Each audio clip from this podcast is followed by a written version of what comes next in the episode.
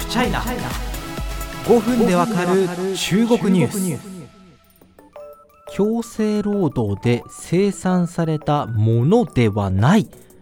と企業が証明できる場合を除きえ中国のですね新疆ウイグル自治区からの輸入が禁止されるという法律がアメリカで成立しました。推定無罪ならぬ推定有罪ともいえるこの法律。ウイグル強制労働防止法というものです。アメリカで進む新疆ウイグル自治区のま人権に関するまビジネスと人権の新しい一幕となりそうです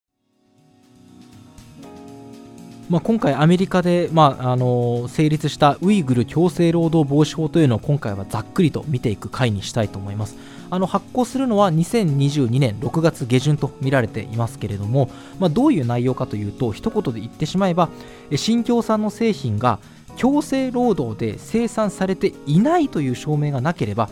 まあ、アメリカの税関国境警備局が輸入を差し止めるというようなものになります、まあ、新疆というとあのユニクロとかですねあの無印良品とかで話題になったと思うんですけど綿花ですよね、まあ、アパレルやスポーツメーカー等々で原材料と使われているんじゃないかと指摘されている綿花の他にもですね、まあ、カゴメが使用を停止するということで話題になりましたトマト。あとは太陽光のソーラーパネルに使われるですねシリコンですね。これらのですねあの産地として非常によく知られています。そして今回の法律というのはですね、まあ、もともとアメリカもですね、あの新疆ウイグルの XPCC、新疆生産建設兵団というものが関与したもの等のね、あの輸出の差し止めとか今までも行っていましたし、綿花ですね、あるいはトマト、一部の太陽光のソーラーパネルの、ね、部材などの輸入というのは、もともと禁じられては確かにいたんですけれども、まあ、輸入禁止の対象が一気に全てに広がるものと考えて良さそうです。そして、まあ、それでもなおウイグルで、えー、生産されたものを輸入したいという場合は、これは強制労働によって作られたものではありませんよということを企業側が証明する義務を負います。まあ、これはその、なんていうか、冒頭でですね、まあ、推定無罪ではなく推定有罪ということを申し上げました。これはあの私が考えたのではなくてですね、あのあの専門家の方の受け売りではあるんですけれども、簡単に言うと、あの今までのその法律の流れからすると結構異例だと思うんですよね。日本ってそもそも、日本だけじゃないですけど、あの推定無罪じゃないですか。あいつが100%悪いことやってるっていうことが、基本的に裁判で立証される、あるいはそう信じるに足るだけのものが立証されない限り有罪にならないじゃないですか。1%でも、まあ、この人本当に犯人って言い切れなくないっていう風になるともうそれ無罪になるわけですね。それはもう推定無罪の原則というのがありますから。でも今回は逆で100%白、セーフですということが証明できないんだったらアウトということになります。非常に厳格な規定と言えそうです。そしてちょっとこれはまだあのこれから調べないといけない部分でもあるんですが新疆ウイグル自治区においてこの製品例えば綿花でも、まあ、そのシリコンでもいいですけれどもあの輸入しますよっていう時にこれはほらセーフです。大丈夫でしたってどうやって証明するんですかね？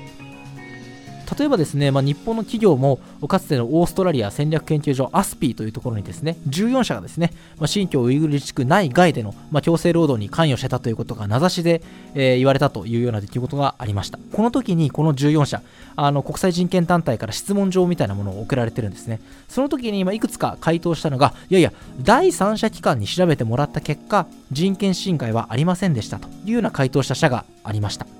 しかしそれでも国際人権団体は中国では十分に透明性のある自由な監査ができるとは言えないから100%それを信じるには足りないというような内容のことを話してます。そうなんです。中国でなかなか外国の一企業が強制労働が行われているか行われていないかということを説得力を持って証明するのはこれはかなり難しいことだというふうに、まあ、常識的には考えざるを得ません。そうなった時に推定有罪で輸入差し止めということのまこの法律が持つ効力意味というのは非常に大きくなってくるんじゃないかというふうに思います。なお中国としては、まあ、従来通りですねあの新疆ウイグル自治区の人権侵害というものは嘘でありでっち上げであるという立場を崩してませんし、まあ、今回も内政干渉であるというような声明を発表していますそして気になるのが日本企業への影響だと思います。例えば、まあ、そのサプライチェーンが広く広がっていく中で、新疆ウイグル自治区というもののが関わっているものをまあ、抱え込んでいた場合にそのサプライチェーンから、まあ、上流ですよね。収集したものを加工し日本企業としてアメリカに輸出するときにいやいやこれウイグルで生産されたもの入ってんじゃん。ダメだよということで引っかかる可能性は十分にあり得ると言えそうです。しかしもう僕なんかが指摘しなくてもあのお分かりの方多いのかなと思うんですけれども民間企業特に、えー、グローバル企業のサプライチェーンというのは